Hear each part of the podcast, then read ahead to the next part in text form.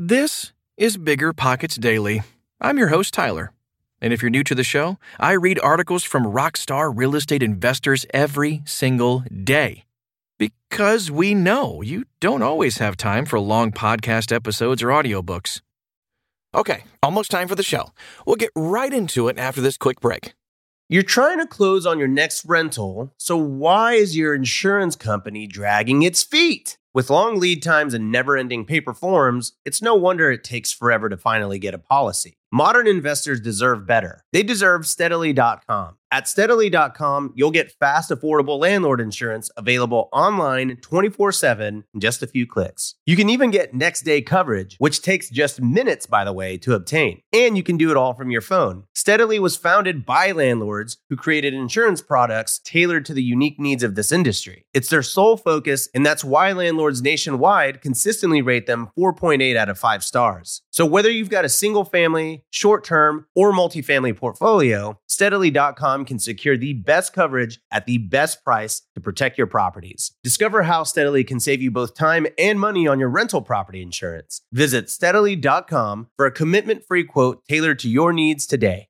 Meet Rent App, the seamless, secure, free way to collect rent. Built by a team of fintech veterans behind Square and Cash App, Rent App uses ACH bank transfers to deposit funds directly into your account. You don't even need to download anything. Rent App setup is straightforward for renters, and there are no apps for landlords to download. Both get peace of mind with a digital transaction history. That means no more lost checks, managing a dozen different payment apps, or even wondering whether payment was sent. Landlords say Rent App is the most convenient way to collect rent, and we think you'll agree. Rent App, the free and easy way to collect rent. Learn more at rent.app slash landlord. That's rent.app slash landlord.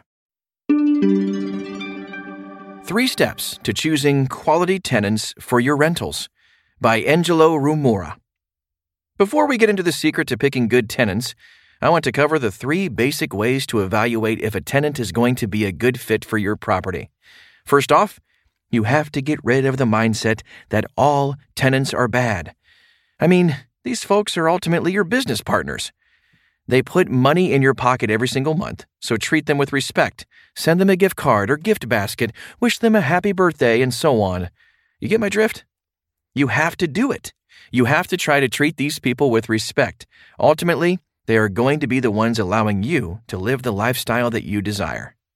Number one, income verification. Okay, let's get into it. The first thing you need to do when screening potential tenants is to check their income. This is also known as income verification. The tenant needs to be earning at least three times the monthly rent. That's kind of a guideline my property management company and I like to follow. To make things very simple for you, if the rent is $1,000 per month, your tenant's combined income, whether they're husband and wife or their pets have a job or whatever, should be $3,000 per month. That should be the absolute minimum. $1,000 in rent, they should be bringing home $3,000 net. What we really like to see, though, is tenants bringing in $3,000 net even if the rent is less than $1,000. It's just nice to have a little bit of additional cushion there. Number two, background check. The second thing that you need to do is a background check. You need to make sure that these folks don't have a criminal background. Unfortunately, even though what happened in the past is not necessarily an indication of what's going to happen in the future, because people change and people make mistakes, it's still a pretty good indication of what someone's personality is like or what their character may be.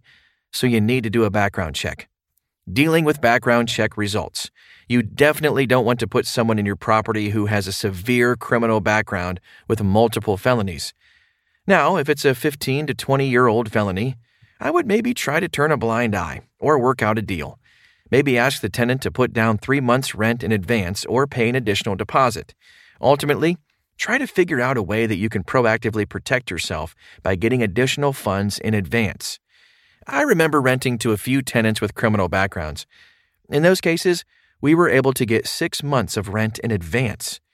I'll take that deal every single day of the week because the simple fact that someone can save six months or even a year of rent in advance speaks volumes to me. 3. Eviction history. The third thing to check is eviction history. This is an automatic no fail. If you've been evicted once, you're done. I don't want to rent my property to you. Food and shelter are the two most important things to humanity.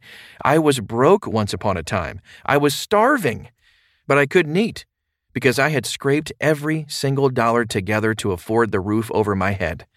If a tenant got evicted once upon a time, in my opinion, they weren't just disrespecting the landlord, they were disrespecting themselves. This is something we tell all of our tenants.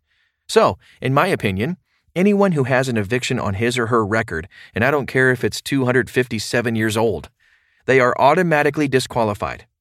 However, if they tell me there was a miscommunication with the court, that they actually paid out the remainder of the lease and vacated the property, but somehow the court accidentally still filed the eviction, I try to confirm that with the landlord. I know that sounds a little suspect, but we have rented to people who have had evictions on their record. They sold us on a good story that made sense. In those cases, believe it or not, it actually worked out. Those tenants stayed and paid for quite a long time. So keep in mind, it's possible for there to be inconsistencies with the filings when it comes to the justice system. Just make sure that what the tenant is telling you is accurate. The secret sauce, last but not least, Dingo's hot sauce. I want you to evaluate someone's character. I'm not sure the legality on this, but we'll talk about legals in another podcast. If someone complains about a light bulb in one of your rentals that was recently renovated, they need to move to Beverly Hills. By all means, try and live in the Taj Mahal. I'm telling you, tenants like these are a recipe for disaster. You are going to get a lot of miscellaneous little complaints. These people are going to nag on your life and on your soul. You don't want that. Trust me. It doesn't matter how much money they make. It doesn't matter how much of a deposit they're willing to put down. I don't care if they are willing to pay rent 17 years in advance. You'll never hear the end of these miscellaneous problems that are non existent. When someone is not happy with themselves from within, they won't be happy with anything or anyone else. I promise you that. That's this Tuesday's show. What do you want to hear more of? Shoot us an email at podcast at biggerpockets.com to let us know. Thanks for spending time with us, and I'll be back tomorrow. No, really. If I'm not back tomorrow, something's seriously wrong.